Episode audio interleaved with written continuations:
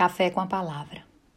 A palavra de hoje está em João 10, de 10 a 15, que diz assim: O lobo vem, abandona as ovelhas e foge.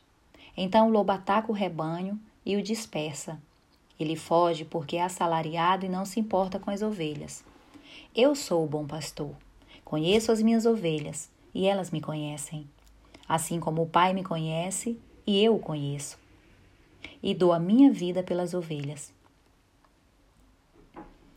Este texto envolve certa dose de responsabilidade para ser interpretado e assimilado à nossa vida. E há pessoas abrindo mão da responsabilidade que têm a partir do que o texto diz. Pessoas podem ser passivas em relação ao mal que sofrem, e quando ficam sabendo que o diabo atua no mundo para roubar, matar e destruir, logo dizem: Ah, o diabo veio e destruiu a minha vida, destruiu a minha família, a minha saúde. Mas Deus disse que vai dar vida em abundância para mim. E eu estou esperando com paciência que ele faça isso. Não cabe a mim dar essa vida em abundância. Eu não tenho esse poder. Conhece alguém assim? Espero que não seja o seu caso.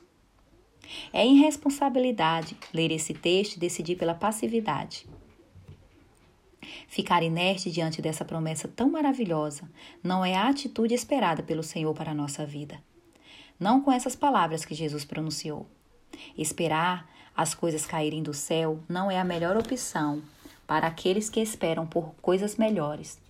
Deus fará infinitamente mais do que tudo o que pedimos ou pensamos, de acordo com o seu poder que atua em nós. Essa é uma promessa real. Porém, se ficarmos à espera de mudanças, sem tomarmos posição ativa diante dos fatos, como elas irão acontecer? Percebe a incoerência que há entre o que podemos crer e o que podemos fazer ou não fazer? Todas as promessas de Deus e as expectativas que ele tem a seu respeito são acompanhadas do potencial de devido para serem realizadas.